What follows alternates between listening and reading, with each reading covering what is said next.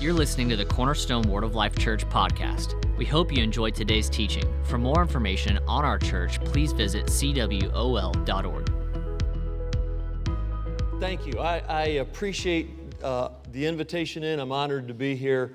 And uh, we were just talking, you know, it was five years ago when you had your building dedication, and I was in for part of that. The airline dropped me off somewhere, and I didn't quite make it in for the first service. But uh, anyway, uh, it's an honor to be here. I, am thrilled to be here, and, and uh, uh, we love your pastors, and uh, we do go back long ways and appreciate what they've done, um, not only here in building this wonderful house uh, right here in America, but also touching the nations of the world. And uh, I believe that's what a local church, that's, that's what a local church ought to be like. So, so it's, a, it's a thrill to be here. I'm going to just enjoy myself all day long. And uh, looks like you got quite a week lined up here. And I wish I could stay for all of it, but uh, duty calls back home. So uh, found when, I, when we started the church, we, we just celebrated 20 years. And so we're kind of the little brother on that. I guess I don't know, but uh, just a few months ago. And, and, um, and so uh, uh, I, I noticed one thing about having a church is, is that our word shows up responsibility. Uh, I found out I didn't, I couldn't just travel the world and come home every now and then, uh, uh, but it's a good responsibility. So I, am convinced, and um, um, I was thinking earlier this morning. Uh, I remember it wasn't too long ago. You know, we had, as your pastor said, we had we had schools. Uh, we had as many as 23 different nations. We had schools going in, usually about 13 nations at a time, roughly. And uh, I thought this is just what we're going to do all of our lives. We're just going to start schools and go to nations of schools and so on. And schools will always be a necessity. Ministers, training schools, Bible schools will always be uh, absolute necessity. The, book, uh, the church in, in, in, Antioch in the 13th, 11th actually chapter of the book of Acts had a school. Uh, it was always, it's always a necessity. But sometimes you got to find what it is God's, what He is uh, basically what he's saying at the time. Okay, uh, what's at the what's at the the spearhead out there? And uh, a couple years ago, the Holy Ghost spoke up on the inside of me, and this may have been just for me. I don't know. Maybe it's just nationwide. I don't know. But uh, he spoke on the inside of me. He said, "This will be the day of the local church." And uh, I believe that's the case. You always have to have schools. That's where you train current and future leaders. But I'll tell you what, this is the day of the local church. So I'm just, I'm just thrilled to be able to be here. And congratulations on 25 years. Yeah, yeah go ahead and give yourselves a hand. You can do that. and, uh, you know, um, 25 years, there's, there's two things that are signs and wonders in this day. One is a missionary that stays on the field for more than 20 years. That's a big thing. You don't find an awful lot of that. And the other thing is, is a, a church that will hit a 25 year anniversary, and uh, the pastor and the church will be able to keep up with the, uh, what's the term, the cosmetics, the, the changes of society and all that without changing their DNA. And so I congratulate you on that. You, you've kept your DNA, and that's, that's huge. You can build a big place, you can build a lot of people or a lot of things that's not bad, but not everybody can do it and still be who they were to start with and never change that. So, so uh, you know, I was here five years ago, the same church I was at five years ago, maybe different faces and all that, but the DNA is still in the atmosphere here. So, uh, I, you know, I, you ever have one of those things where I'm headed somewhere in a minute here, but um, have you ever uh, had one of these situations where maybe there's somebody that uh, spoke into your life, maybe a spiritual father, spiritual mother, or somebody spoke into your life, and um, uh, or maybe even just through cassette tapes. How about that? Back a little ways. Every now and then in our church, I'll talk about a tape, and people look at me like, "What's a tape?" I say, "It's what it's what they have hanging in the Smithsonian out there." but you'll, you know, have you ever had one of those things where there's somebody that just spoken into your life and and, and uh, you know, you're just praying about things, and all of a sudden you hear a voice, and it's not the Holy Ghost, it's that person. It's like you hear them saying something, and something comes back to your memory that they, that they spoke. Uh, uh, uh Brother Hagin, Kenneth E. Hagin, uh, Dr. Hagin, he's been in heaven 14 or 15 years now. That was my father in the faith. Sometimes I'm praying about things and I hear, boy, I hear on the inside, I hear, it's not the voice of the Spirit of God, it's Brother Hagin's voice coming back just out of my, my memory. But I said that to say this. Um, um, when we were just a few years old, our church in Tulsa, uh, we had the privilege to come, become fairly uh, good friends, I would say, with Dr. T.L. Osborn. Anybody still know who Dr. Osborn? I was going to say was, he still is. He's just on the other side of the, the fence over there.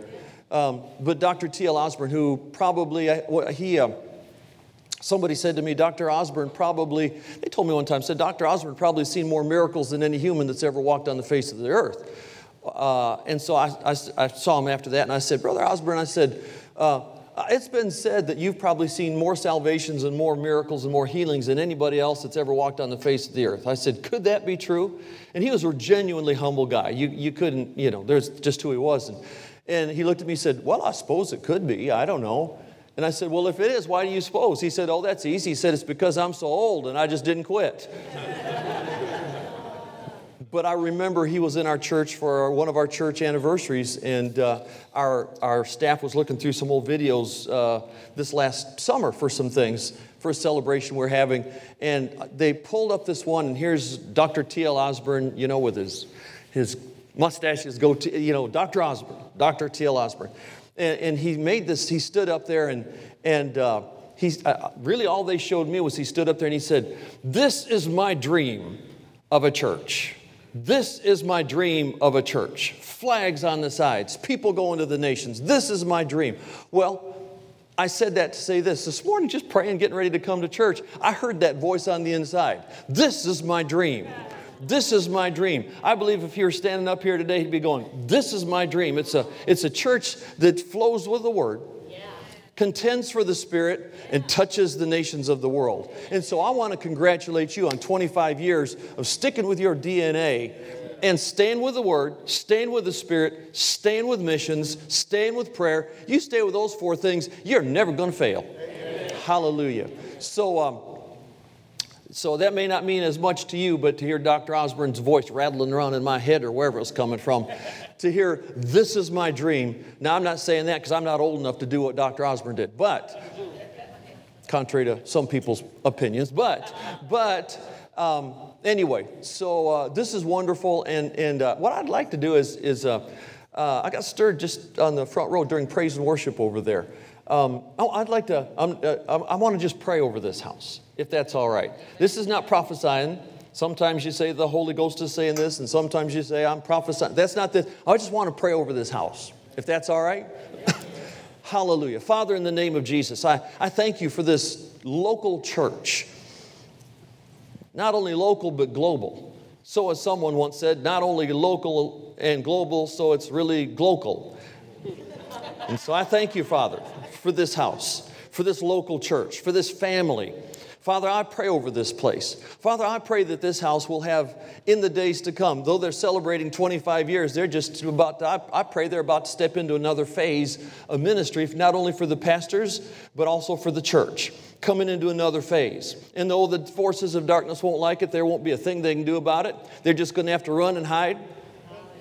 And I pray over this house, Father, as, as, as they continue on continue on staying with the, with the changes that have to be made for society, but stand with their own DNA, with the Word and the, the Spirit in the world and in prayer. Father, I, I pray that in the days to come, the flow of the Word is going to get even stronger than it's ever been before. Not even the flow of it, but the understanding of it that the house, the congregation, the family, the eyes of their understanding will be flooded with light like it's never been before. They'll know the hope of your calling, the riches of the glory of your inheritance in the saints, the exceeding greatness of your, your power toward them that believe. Father, I pray that the flow of the Holy Ghost will not just increase, but it'll multiply the flow of the Spirit of God. Not only the flow of the presence of God, the Spirit of God in services, but also the demonstrations of the Holy Ghost. I pray the signs and the wonders and the miracles, but the healings, Father, there's a stirring in my heart. I, I pray the healings will begin to increase. Not only just one here and one there, but 10 here and 50 there and that it'll be to the place where it'll, it'll not only be taking place in the services, But as people walk in the building, as people drive on the property, the presence of God will hit them in the face and they'll get healed in their bodies. And, and it'll go from here and it'll go out. I pray that it'll go out from here, that this house will take the healing power of the Lord Jesus and take it to the highways and the byways and to the jobs and to the schools and to the grocery stores. And, and I'll pray that, dear Father. I pray that the increase of the voice of this house will be uh, multiplied again. It'll be going more and more places, and they'll touch more and more nations, and there'll be more and more things planted in more nations because of this house who will obey you. And the finances, to get the job done that they're called to do, the finances are going to have to increase mightily in the name of Jesus. I pray ministering spirits will go out and cause the finances to come. That's one of the things they do. And they'll go out every direction and start bringing in in not only people, not only hungry hearts, but bringing in finances that'll cause this house to be able to do way more than they've ever been able to do before. I pray, dear Father, that the, increase of this uh, the anointing, the presence, the power in and out from and through this house will increase uh, exponentially in the days and weeks and months to come. I thank you, Father, they'll not lack any good thing. So I pray over this place. And then when all is said and done, every year they'll be able to finish the year up and say, well, this year we, we obeyed God. We ran our race. We finished our course for the year, and it's going to get even better in the year to come. So I, I pray over this house, dear Father. Hallelujah. Uh, as we know, everything works on the seed principle. And first, then the blade, then the ear, then the full corn in the ear. And Father, I thank you that they've gotten way past the, the seed going down and the roots going down and the blade coming up. But I pray, Father, that in the real near days to come, they'll see the uh, not only the blade coming up, but then the ear, and then they will come to the place that they'll see the full corn in the ear. The full fruition of what you've called this house and raised it up to be an Antioch church that'll touch not only this city and this state and this nation, but other nations of the world. I pray that and I thank you for it, Father. And now I thank you for this conference, everything you'll do here. Thank you for this service, and we trust you for utterance in Jesus' name. Amen. Amen. Amen. Everybody said, Amen. Amen. Hallelujah. Well, I believe it. Amen. Amen. Pastor got talking about those prayer meetings in Tulsa, got me all stirred up again. Hallelujah. Uh, let's open our Bibles to, you know, you used to be able to say, let's open our Bibles. Now we say, open your Bible, open your iPad, open your watch, open your iPhone, wherever you've got your Bible hidden there somewhere on you, just now is a good time to open it. Hallelujah.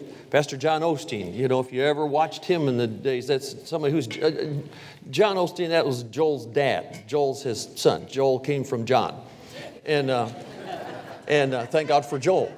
But I tell you, John Osteen, I, am still listening. My phone is filled with his messages, uh, his last five ministers' conferences.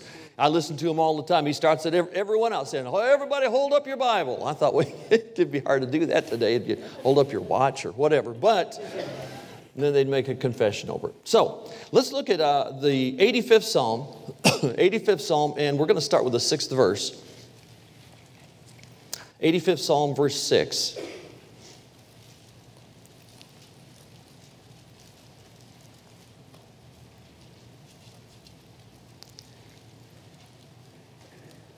The psalmist here in the sixth verse, he says, Will you not revive us again, that your people may rejoice in you? Show us your mercy, O Lord, and grant us your salvation. I'll hear what God the Lord will speak, for he'll speak peace to his people and to his saints, but let them not return again to folly.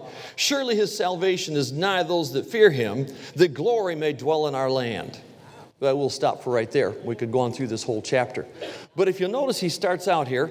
If you don't mind, I'm going to come down where I can get down here, the glory spout. Anyway, anyway, he starts out saying in verse 6 there, he says, Lord, will you not, will you not revive us again?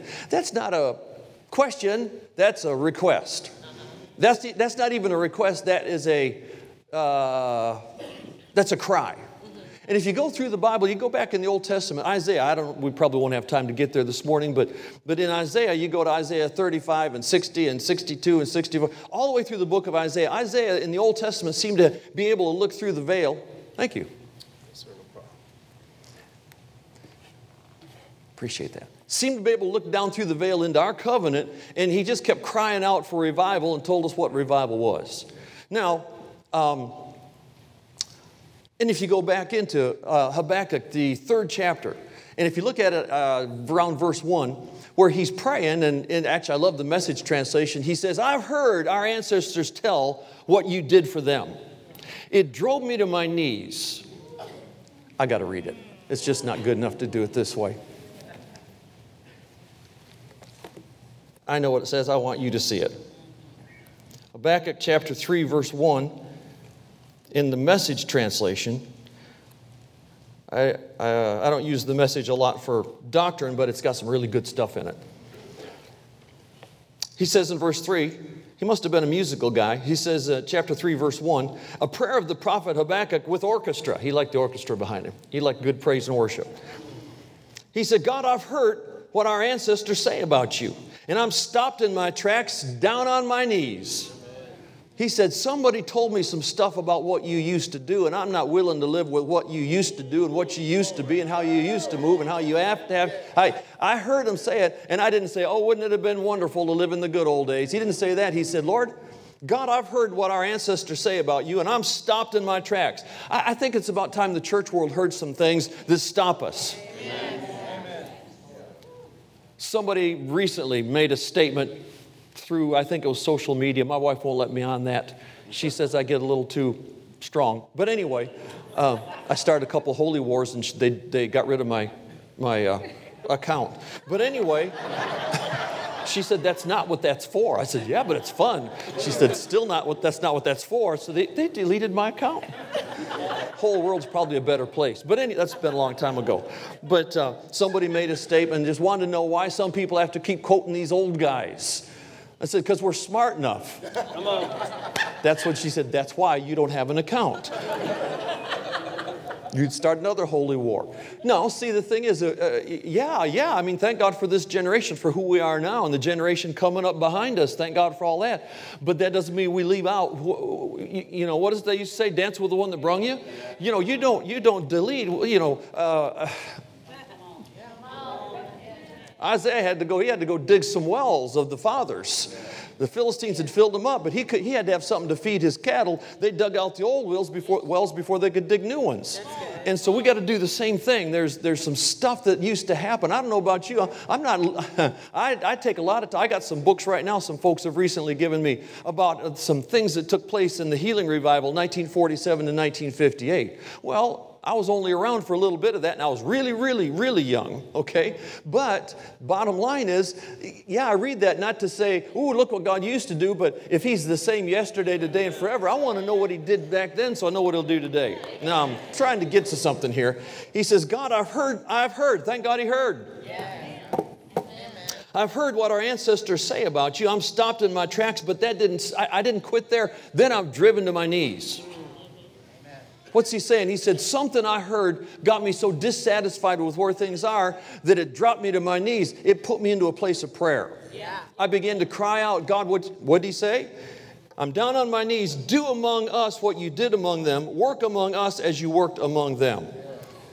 What's he saying? He's saying, Psalmist said, Lord, will you not revive us again? Yeah. It's not like, Lord, I've never been around a revival. Now, you know, I, I be honest with you, I'm, I'm just old enough now that I've had my feet in one, two, th- I've really had my feet in three different mm, facets of revivals. I, I came to, to God, I got my life right with Jesus in the beginnings of the charismatic move. 1972, I was in college at Michigan State University, and uh, I went to a meeting and gave my life to Jesus.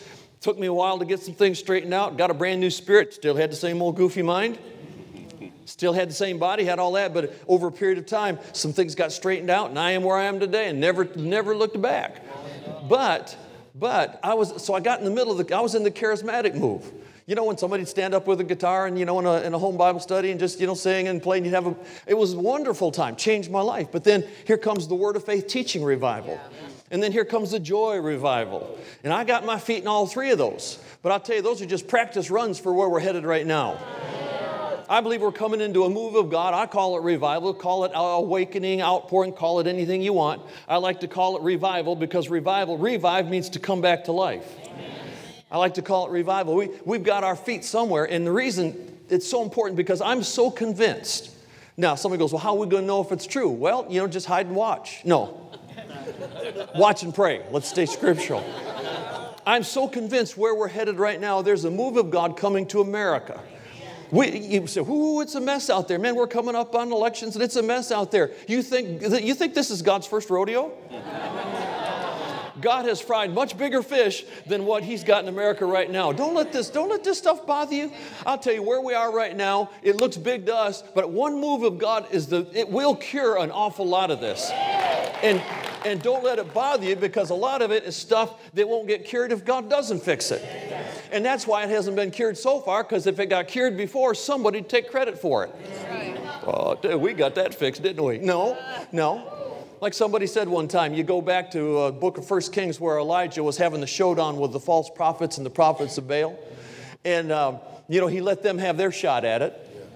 And then when they got done, he said, Get out of the way. And he rebuilt the altar and he put the wood on it and he put the sacrifice on it. And then what did he do?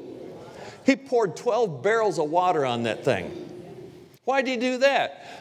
Why did it take 12 barrels of water before the fire fell? Because the fire didn't fall until everything was so wet that nobody else could take credit for it.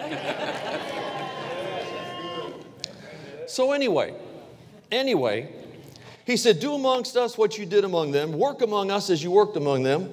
I've been able to have the privilege, like I said, to be uh, in the things of God long enough that I've seen, uh, been and actually involved in some capacity of three different moves of God. But I'll tell you, there's something in the works out there. In fact, um, you know, I've preached on this off and on for 35 years. This is, this is something God dropped in me a long time. First Christian book I ever bought was a book in a Christian bookstore I hadn't been saved more than a couple months. I went in a bookstore and found a book called Revivals in America. I didn't even know what a revival was, but that something pulled me to that book. Still got it in my library.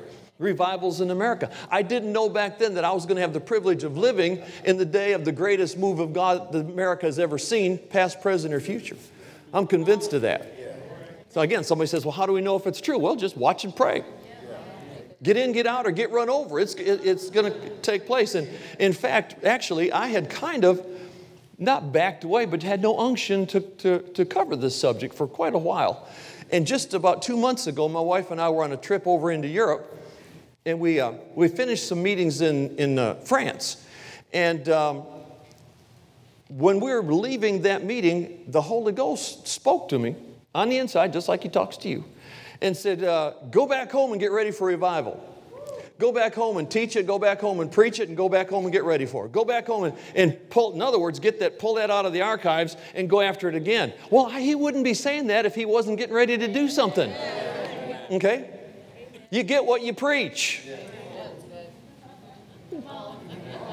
I don't preach it a lot. But anyway, anyway, so let, us just take a few minutes on this. Um, on the subject, revival, we could spend days on this. But I am so, so very convinced. I mean, it's, there's, there's, you look through the Old Testament, there was a cry. The psalmist cried for it, Habakkuk cried for it. Okay? You look back in. Uh, uh, third chapter of the book of Ezra when the, the, the temple had been destroyed and, and Israel, the, uh, the Israelites were beginning to, to come back in and rebuild the temple and they got the foundation laid. When they got the foundation laid, man, they had a celebration. They were just shouting and praising, having a wonderful time. But the Bible says they were having such a wonderful time with the, the generation that was there that there was a group of people there were they were shouting but there was a group of people there i think they're called the ancients wonder if I'm qualifying for an ancient. I don't know. But anyway, the ancients were, were crying because they'd seen it in its original state. There's a bunch of people excited they had a foundation, but there's a bunch of people that said it's not yet what it's supposed to be. So you got the shouting that's so loud you can't hear the cries of the people that said it used to. What was the difference? When they did it the first time, the glory of God came in, and the priest couldn't even stand to minister by reason of the cloud, for the glory of the Lord had filled the house of God. When God built the first one, the presence of God filled it. Now they got a foundation, they got all the stuff, but they don't have the presence.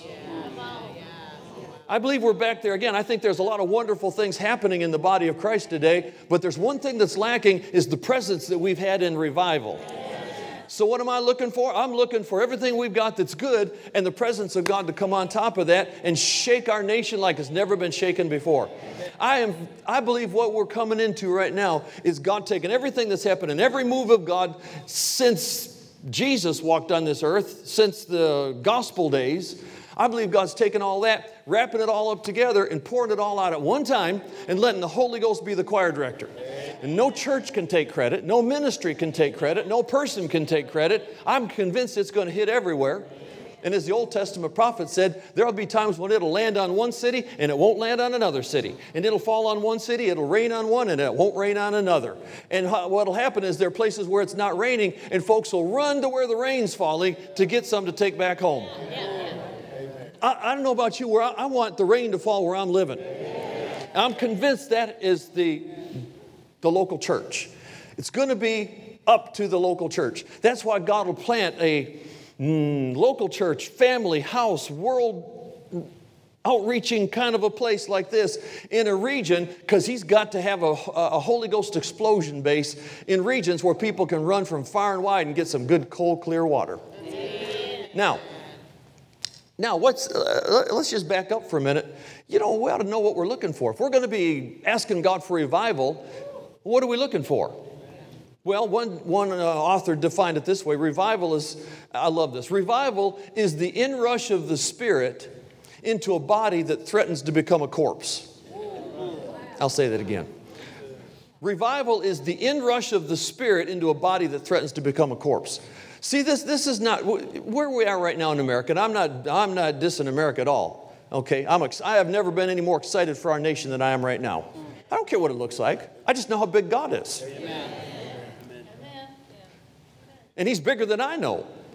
So anyway, so so you go back through, and we've had. Uh, now, let me give you a couple other definitions first. Revival is the inrush of the Spirit into a body that threatens to become a corpse, but it's also a restoration of the presence of God. Revivals, people say revivals when people get saved. No, people get saved all the time. It's when people get filled. No, people ought to be getting filled all the time. It's when, it's when healings take place. No, people ought to be getting healed all the time. And they are. But just take that and put it on amazing steroids. Take all that, and where there's been one, there should be a hundred. Where there's been 10, there should be a thousand. When there's one or two healings, there ought to be a hundred and 200 and 300 healings. When you see one person get out of a wheelchair, there ought to be whole sections that get out of wheelchairs. When somebody, when uh, somebody gets healed of cancer, they ought to be having a whole wing of people from a hospital come in into a service and get healed of cancer. It ought to just explode like that. And you, you don't get that any other way. You, the word works, absolutely. But you don't get things like that any other way other than a restoration of the presence of God. There are things that you get when the presence of God's in manifestation, you're just not going to get any other way. Okay? You'll get it, but not in mass like that.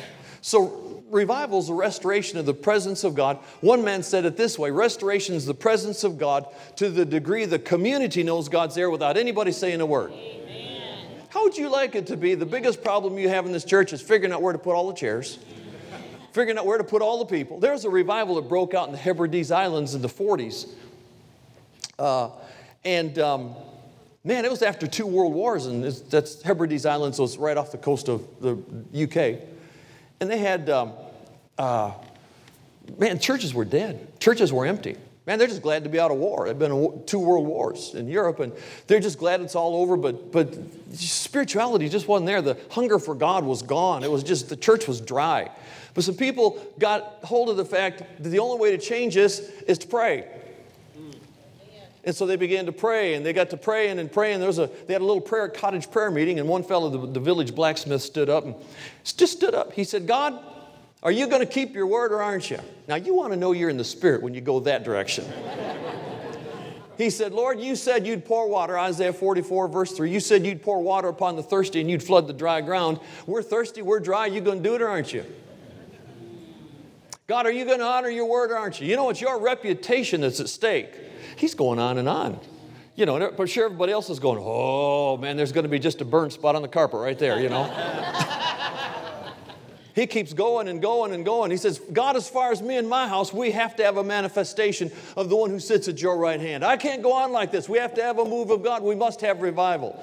And said, well, all of a sudden he realized what he's doing scared him. He sat down and they, all of a sudden they heard dishes rattling in the cupboards. And, and, and all of a sudden the whole house began to shake. And somebody ran to the door and looked outside. They said, People running down the street carrying chairs for an unplanned, unannounced meeting. Could you imagine God invading this area to the point that people are putting chairs in the back of their cars, and if you catch them, say, Where are you going? Say, I don't know. God just invaded. There's a meeting going somewhere, and I'm going to get in on it. God's done it before. And he's going to do it again. An invasion of his presence. Now, um, we, you know, like I said, we, we've, we've had this before. You go back through, know, by the time our nation was, 18, uh, was I mean, 1800, Oh, well, I'll back up further. By the time the church world was 70 years old, remember the churches in the book of Revelation? Five of them were in trouble. Five out of the seven needed a move of God by the time the church world is 70 years old. So don't think it's strange if America needs one. We've had to have a move of God every 50 years since we started. Okay, we're a little radical. We're pretty spunky about some things, okay? We're pioneers and all that. We've had our issues, we've had our problems, but I'll tell you, America, America's almost died a few times. By 1800, it was prophesied and predicted by the unbelievers that, the Christianity would not exist and this experiment called uh, freedom was not going to work. But, but a move of God started to break out in Connecticut, Massachusetts area, and there's a pastor in the Logan County, Kentucky, which in those days, that's where you went if you were a criminal and needed somewhere to hide. They hadn't had a court case tried in over five years. It was, a, it was a, a place people could go to if somebody's looking for them. They could hide out in Logan County, Kentucky. But there's a pastor there. He got hold of that and he said, I'll tell you what we're going to do is we're going to start praying. I'm going to have my church pray for me every Saturday night and every Sunday morning. And then I'm going to have the first Monday of every month, we're going to take a day and we're going to fast and pray. They started doing that. Well, before long, they decided to have a communion service. They started, he got other churches to do the same thing. Wanted to have a communion service. So they got ready to have a communion service. 11,000 people showed up for a communion service. Revival broke out, and it changed the course of America. We dodged a bullet on that one. We are going under. Well, that's 1800. By 1850, we're headed into a mess again. Just give us time. We'll figure out a way to do it we're heading into a mess again. 1850, by 1857, America's got all kinds of issues again. Just track church history, or American history, you, you were, we were in a mess again. And so there's a guy named Jeremiah Lanphier, and, and uh, the Dutch Reformed Church hired him to be a missionary in New York City in this area that had been residential, that had converted to business. And uh, he's going door to door, nobody's listening, nobody's paying attention. So he starts putting these leaflets on doors uh, announcing a prayer meeting in the upper room of the Dutch Reformed Church. And so they're going to have it on uh, September 23rd, 1957. Now, I wasn't there. Excuse me, 1857. I really wasn't there. and invited people to come from 12 to 1 o'clock to come pray. First, the first, I think it was a Wednesday of every month to come pray. Well, you know, he went up there and he's up there for 30 minutes praying. About 30 minutes into it, he heard footsteps and somebody came up. For, uh, by the end of it, he had six people in there. Now, some folks had quit back by then. But he came back the next week and they had 20. They came back the next week, they had 40. All of a sudden, it began to explode. Before long, they had over 150 prayer meetings at noon every uh, no, I'm sorry, back up. They said this isn't going to be enough, so they went from once a week to every day. They're having prayer meetings every day. People started coming. They filled up that room and had to open another room. It spread out. It went to Philadelphia. It went to Washington, D.C. It went to Richmond. It went all over America. Within three to four months, there were noon hour prayer meetings going everywhere. This is before the Pentecostal outpouring, so people aren't even praying in the Holy Ghost. They're just up there praying in English. They'd go in for an hour, and the thing exploded all over the nation. One denomination said they'd seen 9,000 people saved within the first couple months. Another denomination said they'd seen, I think, over 15,000 saved in the first couple months. People are coming everywhere. They're starting, pastors would come to these meetings and say, Well, I can do that at our church too. There's not enough room here. They started having prayer meetings in their churches. And then before long, businesses were shutting down. Businesses would shut down all over New York City from 12 to 1 every day so their people could go to a prayer meeting. And they said, they said all of a sudden, see, revival, revival, restoration of the presence of God. They said all of a sudden, it was like there was a cloud over the northeast part of America, uh, not a bad one. Was, it was like a cloud of the presence of God. They said it not only went all over primarily the northeast quarter, uh, but then it went from there and said it headed out over the sea. They started getting messages from ships coming into the New York harbor. There was a, a, a, ship that was 150 miles out, radioed in and said, Would you send us a chaplain? Something's happening in our boat. We don't know what it is. By the time they got into the harbor, everybody on the ship had been born again. They said it was like a cloud came out. Any, any of these boats that got within 100 to 150 miles of New York Harbor, they'd run into this cloud of the presence of God. Revival would break out on the boat. They said there were a bunch of young guys on. There was a, a one of our Navy ships that was in the harbor. A group of young guys was on their knees praying on, on deck, and some of the older seasoned guys that were leaning over, look, watching them, got to making fun of them. And they're going to go down and break up that prayer meeting. So they headed down the steps. By the time they got down to the deck where the guys were, they all fell to their knees and started crying out to God, got born again. There was a presence that swept our nation. And then some people came from the UK over. They heard something was happening. They sent some folks over. And they went back to the UK, started the same thing. They just started having these one hour prayer meetings. It was a revival of prayer. But they said, the best they can tell, no way to gauge it, but they said the best they could tell, between one and two million people were saved as a result of that one prayer meeting getting started. Think about that. Between one and two million people getting saved because of a move of prayer that hit America. That was 19, 1857. 1900, of course, we've got Azusa Street, we got Brother Seymour, uh, shook the world. 19, got it close to 1950, needed another one. Here comes the healing revival. If you track it, almost every 50 years, we've had to have a major move of God to take our nation, keep it on course, because our nation has a job to do. God raised this nation up to touch the world with the gospel. We're not the only ones, but we do have a call on us to do that. And it's not done. We're not finished. You, you watch. There's about to come another wave of people going. You remember, remember back in the whatever it was, when we'd have those Holy Ghost rallies in Tulsa and the prayer meetings, and people would line up. People would line up to go to the nations. Didn't have any money, didn't know. They just said, just, just get me over there. We'd have people lined up to go to the nations. We had schools where we had more helpers than we had students. People are going, just going from everywhere. Just you, you, the people lined up, to, and the minute they get ready to go, all of a sudden finances would start coming in from everywhere. Like I said, we had as many as 23 schools worldwide and, and the people were supported. They weren't living high on the hog, but they were doing all right. And, uh, and, and then all of a sudden that kind of waned a little bit. The last 15, 20 years, that, that momentum kind of waned. But I, I am of the persuasion we're about to see another Holy Ghost explosion.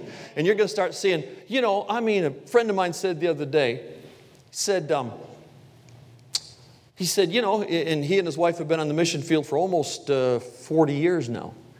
And uh, he said, You know, my wife and I headed to this nation. We had nothing. We had absolutely nothing. A friend of mine over in that nation said, when he and his wife got here, they were the poorest missionaries I'd ever seen in my life. Didn't have indoor plumbing, didn't have refrigeration, they didn't have anything. Didn't even have a bed, just slept on the floor. Poorest missionaries I've ever seen. But he now has a church of, I think, about 8,000 people has 40 churches planted in 10 different nations all over because he got over there and stuck with it. He said, he said, You know, my wife and I started when we were in our 20s with nothing. Looked at me, he said, You and Janet started out in your 20s, you had nothing. Where's the generation with the pioneer about them? Where are the 20s and the 30s now that'll say, God, I'll go, you get me there? Where are the people now that are saying, man, I will, I will, for, I'll forsake the comforts of back home. I'll go anywhere, anytime. This, this upcoming generation, they're a wonderful group of people. Whether you want to call them millennials, whatever you want to call them, that is the generation I believe can shake the world.